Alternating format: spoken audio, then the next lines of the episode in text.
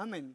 ¿Cuántos de los que están aquí recuerdan ah, hace algunos años que se usaba que el liturgista o el pastor leía un verso, luego la otra congregación el otro verso, o toda la congregación el otro verso, y luego el pastor y así, y el último verso, todos juntos, ¿no? Bueno, mm, el Salmo 23 tal vez es uno de los partes de la Biblia más famosas, muy conocido, se ha leído, se ha cantado, se hace presente en hospitales. El Salmo 23 se hace presente en funerales. El Salmo 23 es una palabra de esperanza para cada uno de nosotros, el saber que tenemos un pastor y que nada nos falta, porque Él es nuestro. Una comparación porque David era pastor de ovejas. David era pastor de ovejas y él desde el conocimiento de lo que es ser un pastor de ovejas, desde ese conocimiento, él escribe este salmo. Philip Keller es autor de un libro que se llama eh, Un pastor de ovejas. Y él hace un, una descripción de verso por verso, de verso por verso. Y es un libro muy rico, muy interesante, donde explica casi, casi palabra por palabra el Salmo 23. Pero ahora quisiera darme un momento quisiera hablar de la necesidad de ser restaurados. Quisiera hablar un momento de la necesidad de ser restaurados. ¿Y qué es ser restaurados? Volver a su estado original. Ser restaurados es volver a su estado original, volver a su lugar original. Ahora, David sabía de, las, de los múltiples trabajos que tenía que hacer un pastor. Un pastor tiene que alimentar a las ovejas, un pastor tiene que cuidar a las ovejas, un pastor tiene que sacarlas del redil, tiene que regresarlas al redil, un pastor tenía que quitarle la lana, tenía que rasurar a la oveja, porque llegaba un momento en que la oveja crecía tanto, tanto, tanto, tanto, tanto, tanto, y era complicado para la oveja caminar. Perdía la visión porque con tanta lana tapaba sus ojos. Era un trabajo también del pastor. Pero un trabajo del pastor era restaurar a la oveja. Había ocasiones en que la ovejita, había ovejitas descarriadas había ovejitas que no seguían al pastor y se iban por otro camino. Y si hay un animal torpe, hermano, es la oveja. La oveja no tiene con qué defenderse, no tiene garras, no es veloz, no, no sabe cómo defenderse una oveja. Una oveja es presa fácil del enemigo.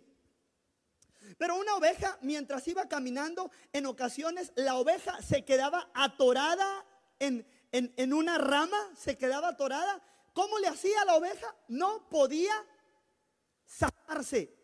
Su única respuesta, ¿quién era? El pastor. El pastor tenía que llegar, ay ovejita, ¿para qué te fuiste por allá? Entonces la sacaba de esa enredadera y la oveja continuaba. Pero en ocasiones la oveja caían por un pequeño barranco y las ovejas caían discúlpeme la expresión, pero las ovejas caían patas para arriba. Y escúcheme, una oveja patas para arriba no podía hacer nada.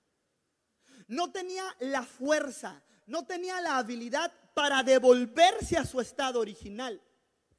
Y una oveja en esa condición, patas para arriba, puede durar un día, dos días, y si el pastor no llega, esa oveja está en peligro porque puede llegar un animal y puede devorarse a la oveja. Ahora, yo quiero hablar de la necesidad de ser restaurados, porque tal vez alguien de los que está aquí está en una condición, está en una situación que no puede ser absolutamente nada con su vida. Lo único que le falta a su vida es que llegue el pastor y restaure su condición. Yo no sé en qué condición te encuentres tú. Pero tal vez alguien aquí tiene la necesidad de ser restaurado y está en un punto de su vida que ya no puede más. Ha intentado por sus habilidades, ha intentado por su inteligencia, ha intentado por sus contactos, ha intentado por muchas situaciones, pero está en un momento, está en una situación patas para arriba. Y si tú sigues un día, dos días, una semana, un mes así, tu condición es vulnerable, tu condición es peligrosa, tu condición corre peligro.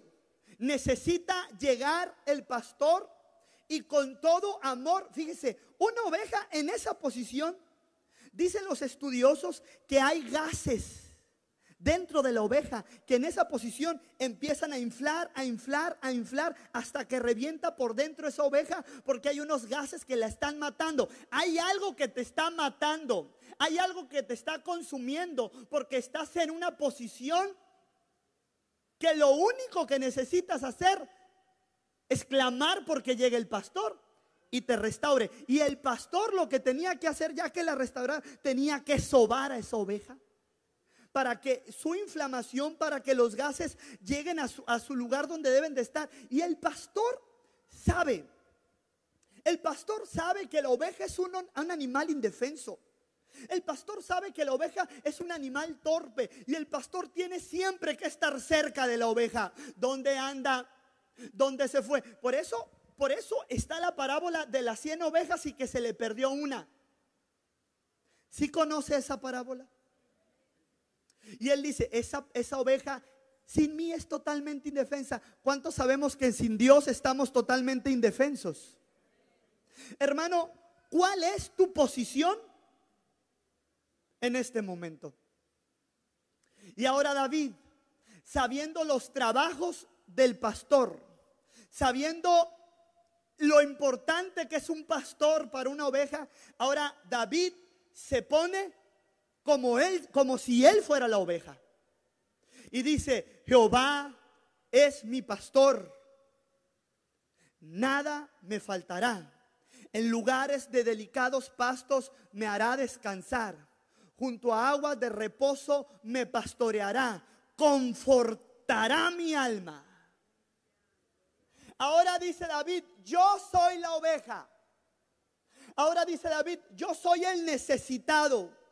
Ahora dice David, si yo me pierdo, Jehová es mi pastor y nada me faltará. Si yo estoy en una condición patas para arriba, Jehová es mi pastor y nada me faltará. Y, David escribe con una fe con una seguridad, con una elegancia hermosa, perfecta. Aunque ande en valle de sombra de muerte, no temeré mal alguno. Yo no sé si alguien en esta hora tenga necesidad en su alma y en su corazón de ser restaurados.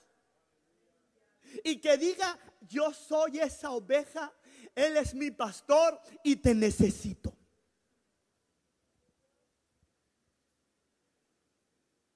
Dios necesita restaurar a alguien en esta hora. Pero, ¿qué pasó? Hay una diferencia bien enorme entre el Salmo 23 y el Salmo 51.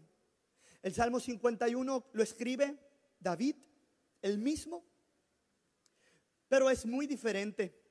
Salmo 51, ten piedad de mí, oh Dios conforme a tu misericordia, conforme a la multitud de tus piedades, borra mis rebeliones.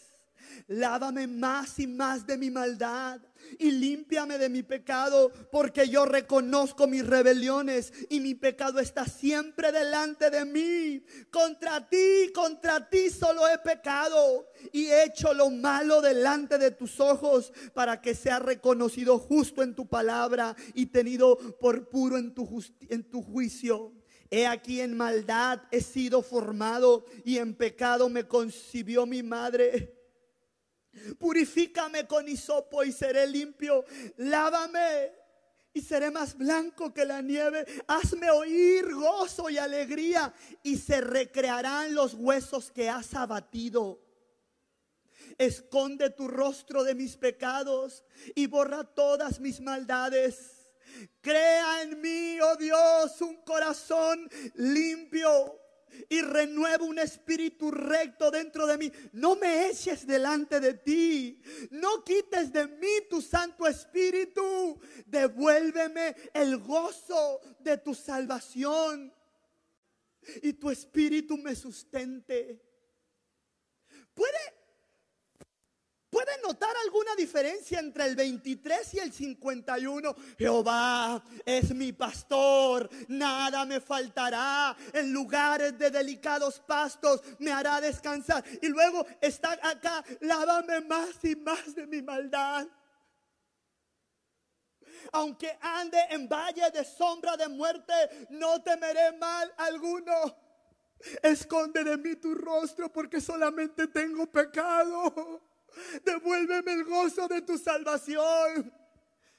El bien y la misericordia me seguirán todos los días de mi vida y en la casa de Jehová moraré. Y acá el Salmo 23, porque en pecado fui concebido. Lávame más y seré limpio. ¿Qué pasó? ¿Qué sucedió? Hay un Salmo 23 de fe, hay un Salmo 23 de victoria, hay un Salmo 23 de gozo, pero hay un Salmo 51 de quebrantamiento. Hay un Salmo 51 de dolor. Hermano, y a veces pasa que del 23, no sé cómo brincas al 51.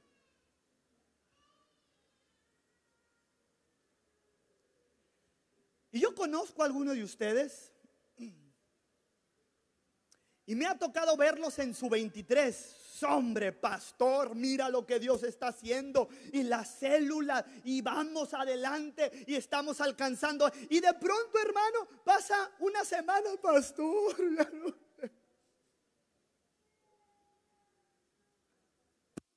Paz de Cristo, hermano. Vuelvo a decir, Dios necesita restaurar el alma de alguien en esta hora. Porque tal vez llegaste en una posición que lo único que necesitas y tu única esperanza es Jesucristo. Pasaron muchos años después de que David escribió el Salmo 23. Y ahora vemos a un David diferente ya no es el jovencillo, ya no es el pastorcito de ovejas, ahora es el rey David. Ahora es un David diferente, ya no es pastorcito de ovejas, ahora es el rey de Israel. Un hombre bendecido, un hombre prosperado. Pero segunda de Samuel, capítulo 11 nos muestra tal vez de las historias más trágicas de David y tal vez de la Biblia. ¿Qué pasó del 23 al 51? Te explico un poco. David, en los tiempos en que los reyes salían a la guerra, él decidió quedarse en su palacio. Y mientras él envía a sus capitanes, a sus guerreros, a sus principales a pelear contra el enemigo. Él decide quedarse en el palacio. Cuidado con la ociosidad, hermano, porque acarrea muchos peligros y muchos problemas. Y dice la palabra de Dios, segunda de Samuel capítulo 11, que David se quedó, todos salieron a la guerra y, y mientras estaba paseando en su palacio, dice que sale a su balcón y luego se asoma por una de las ventanas y dice que ve a una mujer hermosa bañándose en el río a un lado del palacio. Se estaba bañando, dice la Biblia que era hermosa, un cuerpo hermoso. Entonces David la vio y dijo, David, qué bueno que no fui a la guerra. Y se quedó viéndola, porque estaba desnuda, porque estaba enseñando. Y por eso en la iglesia insistimos de la necesidad de que las mujeres sepan vestirse decentemente, de manera decorosa y de manera honesta, como San Pablo le dice a Timoteo, aunque no digan amén.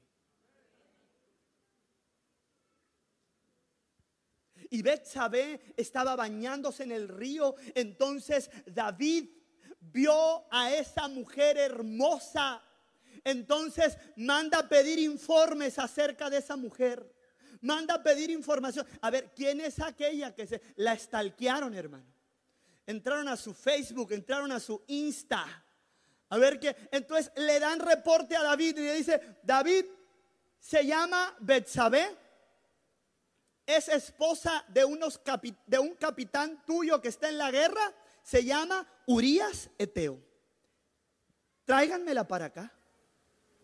Hey, te manda a llamar el rey. Pues tiene que obedecer. Llega y tuvieron una noche donde pues no vieron Netflix. La engañaron. Te engañé, no pagué la cuenta, le dijo David.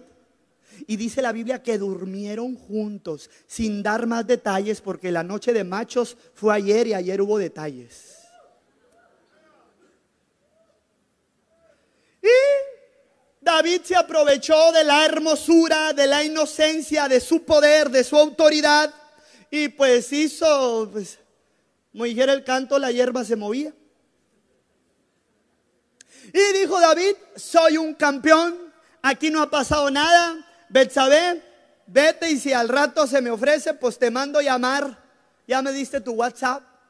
Ah, y David dijo, aquí no pasa, soy el rey David soy el bendecido. Jehová es mi pastor, nada me faltará en lugar y, todo eso, hermano David. Ah, pero al tiempo le manda llamar Betsabé. Hey, te habla Betsabé. Ah, esta Betsabé se quedó con ganas, digo. Mañosa. David, quiero decirte algo. ¿Qué, qué, pues, ¿qué pasó? ¿Qué,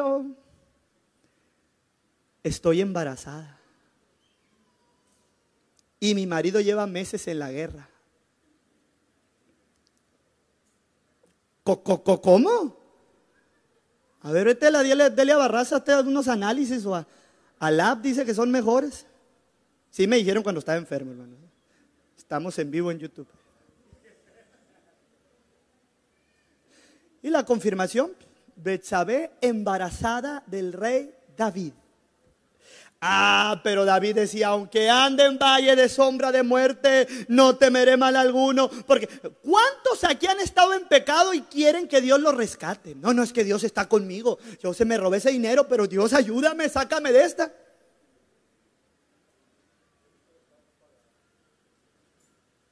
Ah, pero David era muy astuto. David era muy listo. No, hombre, no pasa nada. Hey, mándenme a traer a Urias Eteo del campo de batalla y tráiganmelo para acá. Yo, el rey David, me encargo de esto. Mandan traer a Urias Eteo. Y Urias Eteo está desconcertado. El rey me manda a llamar. Pero ¿cómo es posible si estamos en plena batalla? Pues allá va con cierto temor. Urias le, le, le, le habla el rey. Entran al palacio, al cuarto principal. Y el rey está sentado ahí. Oh, amigo Urias, ¿cómo estás? Qué gusto verte. Y Urias, ¿cómo? ¿Qué rollo con el rey? Amigo. Nunca nos habíamos hablado. pásale, mira, siéntate aquí. ¿Cómo has estado? Pues todo bien, mi rey. Estamos peleando con todo lo que tenemos. Estamos avanzando hacia conquistar el, campo enemigo. Y él, dijera Levene, dale relax, o sea, tranquilo, hombre, tota, siéntate aquí, mira. He recibido noticias que tú eres de los mejores capitanes que tengo. Te voy chanza. Vete a con tu esposa. Acuéstate con ella, pasa unas dos noches a gusto y luego te vas para que agarre fuerza. Porque ya ves machos que dos veces a la semana. Ah, pues, pues si, si, el rey me, dice eso, pues, pues adelante. Y sale Urias Eteo y el rey dijo, soy un campeón. Se va a llegar a su esposa, salió embarazada. ¿De quién es? Pues de todo menos del rey David. Yo ya tengo así ya testigos de que eh, eh, su esposo estuvo, tan tan, aquí no pasado nada. Jehová es mi pastor. Nada me faltará. Aleluya. Luego el siguiente día llegan unos soldados y le informan a David, David, ¿qué pasó? Urias Eteo durmió allí en la banqueta del palacio. ¿Cómo que durmió en la banqueta del palacio? Sí, y no se fue allá con Betsabé. No. Ay, este, mándamelo para acá. Urias, ¿cómo estás? Bien, mi rey. Oye, ¿qué no? ¿Qué no que te dije que te fueras a con tu esposa y a dormir? Y me informan que te quedaste a dormir en la banqueta y en el palacio. Mi rey, discúlpeme, pero yo no consideré importante, no consideré justo que mientras mis hombres están peleando, están arriesgando su vida allá, yo vaya con mi mujer. ¿Cómo necesitamos Urias Eteos en estos tiempos, hermanos? Que sean más leales a Dios que a los hombres. No, no, no. ¿Y, qué hago? Ahí está el super rey David, el de que Jehová es su pastor y que nada le falta. ¿Qué hago? Maquinando. Lo voy a emborrachar. Lo voy a emborrachar. Mira, vente. Sacó del mejor vino del rey. Vamos a echar una copita. No, pero, pero rey, ¿cómo, cómo cree? Mis hombres están peleando. Va, hombre, dale relax. Una y otra y otra. Ahora sí, todo borrachito, váyase a su casa. Llegó. Siguiente día dijo David, soy un Jehová es y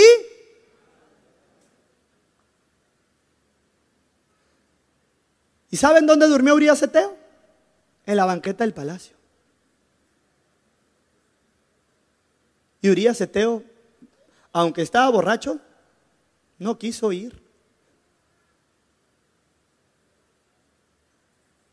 Y David, David, ¿qué hago? ¿Qué hago? No, es que van a descubrir mi pecado. El tiempo está pasando. ¡Ey! Tráeme una hoja, mi pluma real y empezó a escribir una carta. Y la carta decía lo siguiente, yo, el rey David, ordeno que a Urias Eteo, el capitán, esposo de Betsabé, lo manden a lo principal, a lo fuerte de la batalla, para que muera en manos del enemigo. Firma el rey David y es una orden. Y ve cómo el pecado va avanzando. Primero la ociosidad, después el ver, la tentación, el fornicar, el adulterar, el luego engañar, el traicionar, hasta que mata a Urias. Y dice la Biblia que escribió la carta y lo, lo cínico de David. Manda llamar a Urias Eteo y le dice, ten esta carta, no la abras. Se la das al capitán principal. Sí, mi rey, lo que usted ordene. Estoy feliz de volver al campo de batalla y pelear con todos mis compañeros. Y allá va Urias Eteo. En su mano trae su sentencia de muerte. En su propia mano trae su sentencia de muerte y llega con el capitán principal y le dice, capitán, son órdenes del rey, le traigo esta carta y dice que se cumpla al pie de la letra.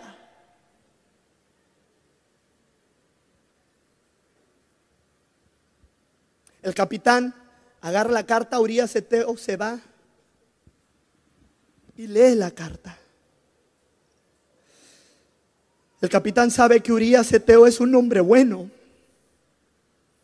El capitán sabe que Urias Eteo es uno de sus mejores hombres, de sus mejores estrategas. Y nada más el capitán se soba la frente. ¿Qué habrás hecho, Urias Eteo, para esta sentencia? Pero no le quedaba otra opción más que tener que obedecer esta carta. Urias, manda mi capitán tenemos una nueva estrategia, lo que usted ordene. Usted se va a ir al frente de la batalla para combatir al enemigo, pero, pero, pero yo, usted tiene que... y va al frente de la batalla. Y sucede lo que tiene que suceder. Llega informe en unos días más al capitán principal y le dicen, Urias, Eteo, ha muerto en la batalla. Le llega el informe al rey, rey, Urias, Eteo, murió. Me puedo imaginar una sonrisa cínica de David. Lo logré. Jehová es mi pastor. Nada me faltará. Y luego dice la Biblia que cuando pasó el tiempo del luto de Betsabé, David se casa con Betsabé. ¿Se imagina la escena? David enfrente, Betsabé entrando,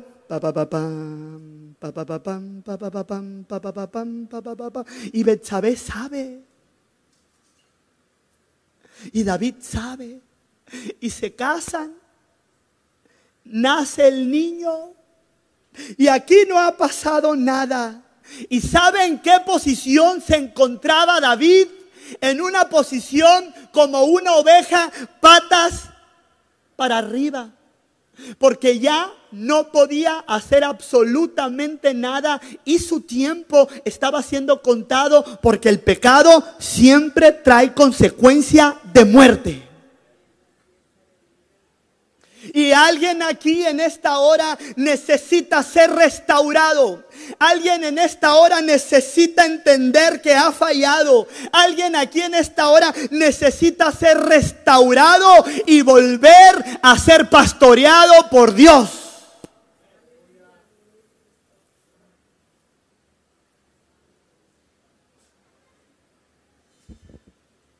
El tiempo pasó. Dijo, eh, todo esto se arregló, soy un campeón, soy el poderoso rey David y aquí no ha pasado nada. Entonces, de pronto, la palabra de Dios dice que Natán, el profeta del pueblo, toca la puerta del palacio. ¿Quién? Soy Natán, el profeta de Israel. Tengo palabra para el rey David. Rey David, el profeta Natán quiere hablar con usted. Ah, el profeta Natán. Pásale, Natán. ¿Cómo está, pastor? Qué bueno que anda por acá. Tenía rato que no venía por acá. Qué gusto verlo. Necesito darte una palabra. Ándele, predíqueme. Aquí le traigo sus diezmos y se ofrenda a usted con todo. Se sienta David, se acomoda y dice la palabra de Dios, segunda de Samuel capítulo 12, Jehová envió a Natán a David y viendo a él le dijo, Escuche. Había dos hombres en una ciudad. Natán le dice a David. Uno era rico y el otro pobre. El rico tenía numerosas ovejas y vacas, pero el pobre no tenía más que una sola corderita que él había comprado y criado y que había crecido con él y con sus hijos juntamente, comiendo de su bocado, bebiendo de su vaso y durmiendo en su seno y la tenía como una hija. Y vino uno de camino al hombre rico y éste no quiso tomar de sus ovejas y de sus vacas para guisar para el caminante que había venido a él, sino que tomó la oveja de aquel hombre pobre que le preparó para aquel que había venido a él.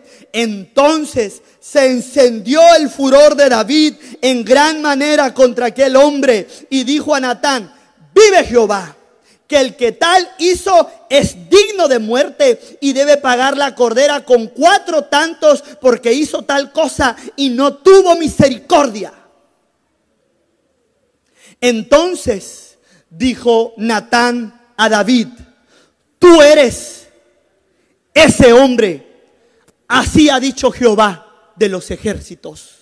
Yo te ungí por rey de Israel y te libré de la mano de Saúl y te di la casa de tu Señor y las mujeres de tu Señor en tu seno. Además te di la casa de Israel y de Judá. Y si esto fuera poco, te habría añadido mucho más. ¿Por qué tuviste en poco la palabra de Dios haciendo lo malo delante de sus ojos? A Urias Eteo mataste espada y tomaste por mujer a su mujer y a él lo mataste de los hijos de Amón, por lo cual ahora no se apartará jamás de tu casa la espada por cuanto me menospreciaste y tomaste la mujer de Urias Eteo para que fuese tu mujer. Así ha dicho Jehová.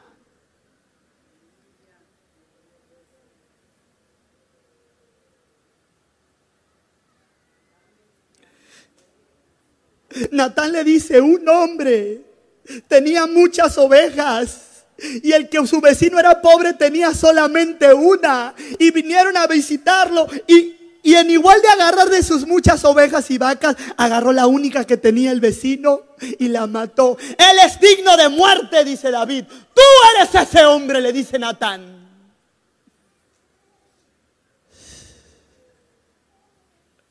Tu pecado tu falta te va a evidenciar ante Dios y va a mandar profeta para que seas confrontado.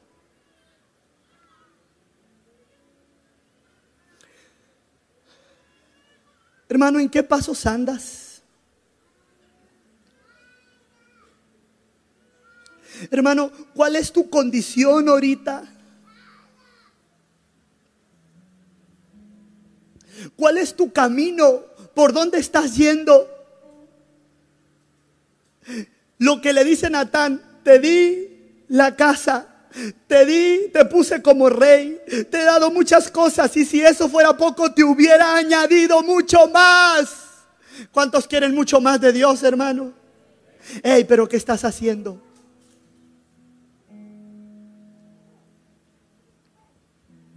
¿Alguien aquí necesitará que Dios le hable en esta hora. Alguien necesitará que llegue la voz de Dios y le diga, hey, Esaú, ¿qué estás haciendo con tu vida? Súbanse, por favor.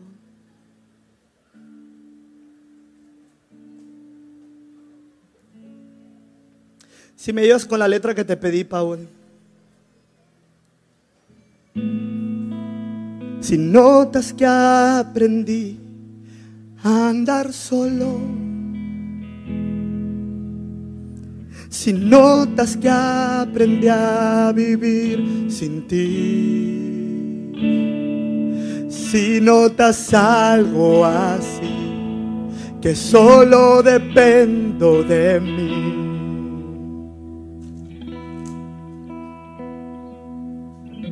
Si notas que las cosas importantes perdí por hacer todo a mi modo. Si notas algo así, que solo dependo de mí, corrígeme y hazme ver Hazme saber que no estoy bien. Háblame, no me dejes continuar. Háblame que es por mi bien. Háblame y hazme saber que yo estoy mal. Háblame, por favor, corrígeme y aunque duelas me saber al camino donde un Dios háblame.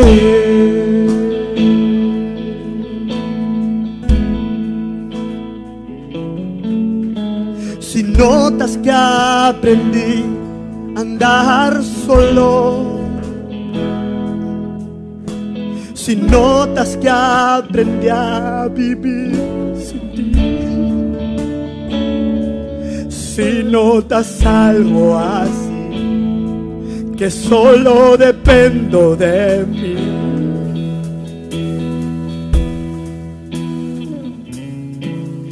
Si notas que las cosas importantes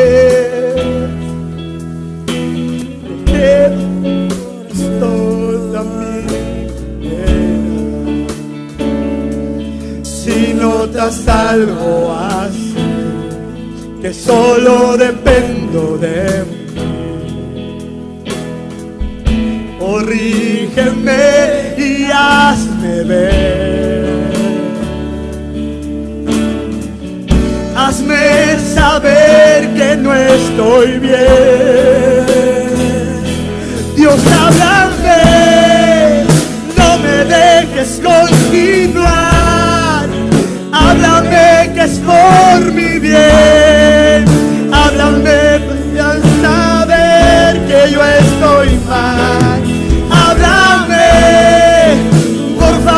Corrígeme. Y aunque duelas, me volver al camino donde un día caminé. Háblame, no me dejes continuar. Háblame que es por mi bien. Háblame y hazme saber que yo estoy mal. Favor, corrígeme. Y aunque duelas, me volver al camino donde un día caminé. Dios, háblame.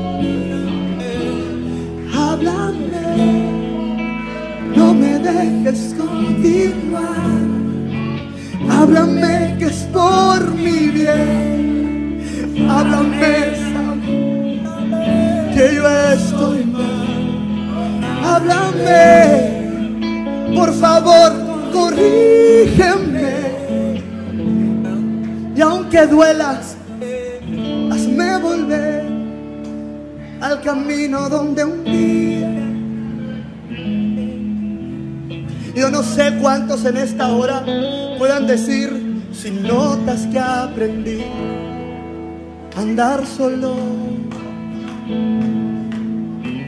Si notas que aprendí a vivir sin ti. Si notas algo así que solo depende. Jehová es mi pastor y nada me faltará. Y andas en pecado y andamos desobedeciendo la ley de Dios. Y ahora David, él sabía lo que un pastor tenía que hacer con las ovejas descarriadas, las ovejas que ya no escuchaban la voz de Dios, las ovejas que ya no sentían el olor pastor. Lo que tenía que hacer un pastor en la situación en la que una oveja estaba mal y no quería obedecer y no quería entender. ¿Sabes qué es lo que tenía que hacer el pastor con todo el dolor de su corazón? Porque cuando saben que el pastor ama a sus ovejas.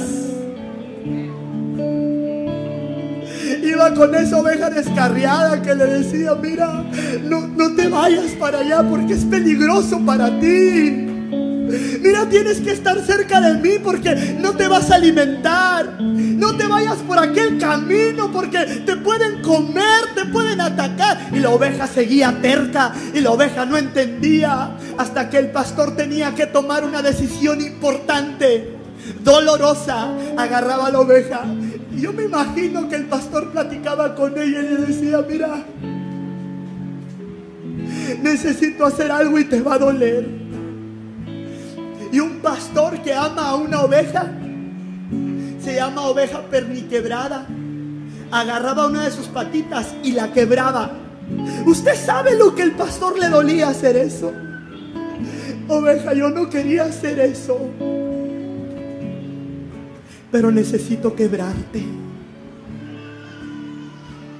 quebraba la patita de la oveja y la oveja lloraba y la oveja no entendía. Y una vez que quebraba su patita, ¿sabes qué si el pastor la agarraba?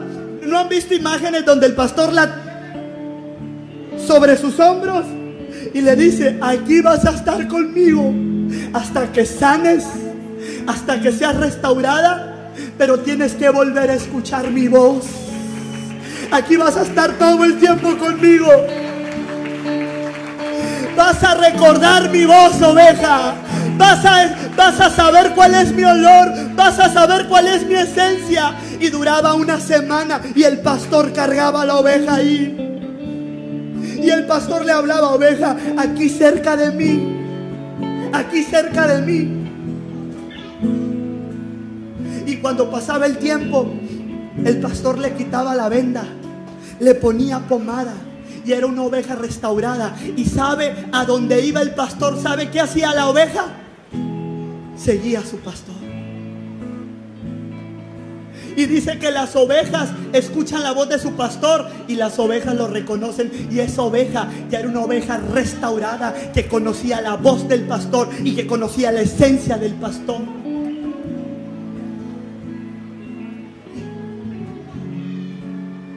Y yo, yo siento a través del Espíritu Santo que Dios va a restaurar la vida de alguien en esta hora.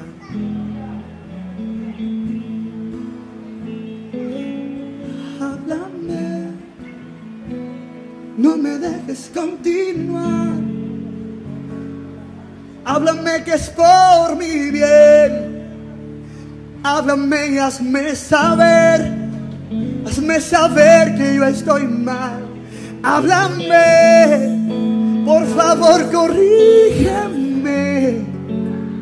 Y aunque duelas, hazme volver al camino donde un día caminé. Dios, háblame. Háblanos en esta hora, Dios. Háblanos en esta hora. Hoy hablo de la necesidad de ser restaurados. Pero también hoy hablo de la necesidad de ser quebrados para estar cerca de tu presencia. Y si notas, Dios, que ya no obedezco. Y si notas, Jesús, que estoy por el camino equivocado, quebra mi patita aunque me duela. Porque lo único que yo quiero es estar cerca de ti. Porque Jehová es mi pastor y nada me faltará. En lugares de delicados pastos me hará descansar. Y yo quiero que te grabes esto. Confortará mi alma. Y Dios quiere confortar el alma de alguien en esta hora.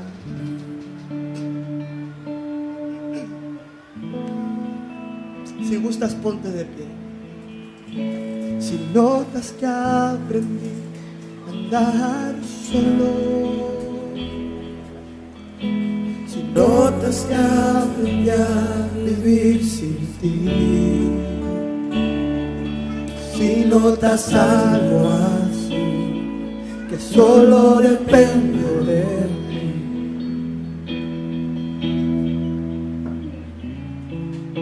Si notas que las cosas importantes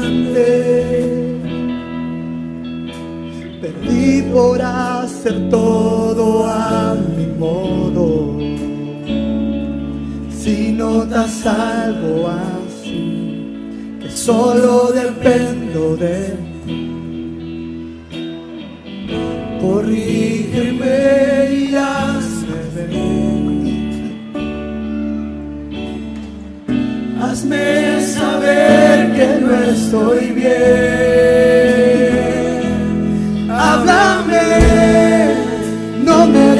Dejes continuar. Háblame que es por mi bien. Háblame y hazme saber que yo estoy mal. Háblame, por favor, corrígeme. Y aunque duelas me volver al camino donde un día Si alguien aquí está en una posición patas para arriba, si alguien aquí está como el rey David intentando tapar y tapar y tapar el pecado, si ya mandaste a Urias Eteo a con si ya emborrachaste a Urias, si ya mandaste una carta para matarlo, eh, eh, date cuenta, tú necesitas ser restaurado, tú necesitas que llegue el pastor y te levante, y si tiene que quebrarte, que te quebre, pero cerca del pastor es donde estamos salvos, cerca del pastor es donde estamos seguros, cerca del pastor es donde estamos alimentados. Háblanos Dios. ¿Habrá alguien acá que quiera ser restaurado? ¿Habrá alguien aquí que diga, Dios, québrame, pero no me permitas continuar la vida que llevo?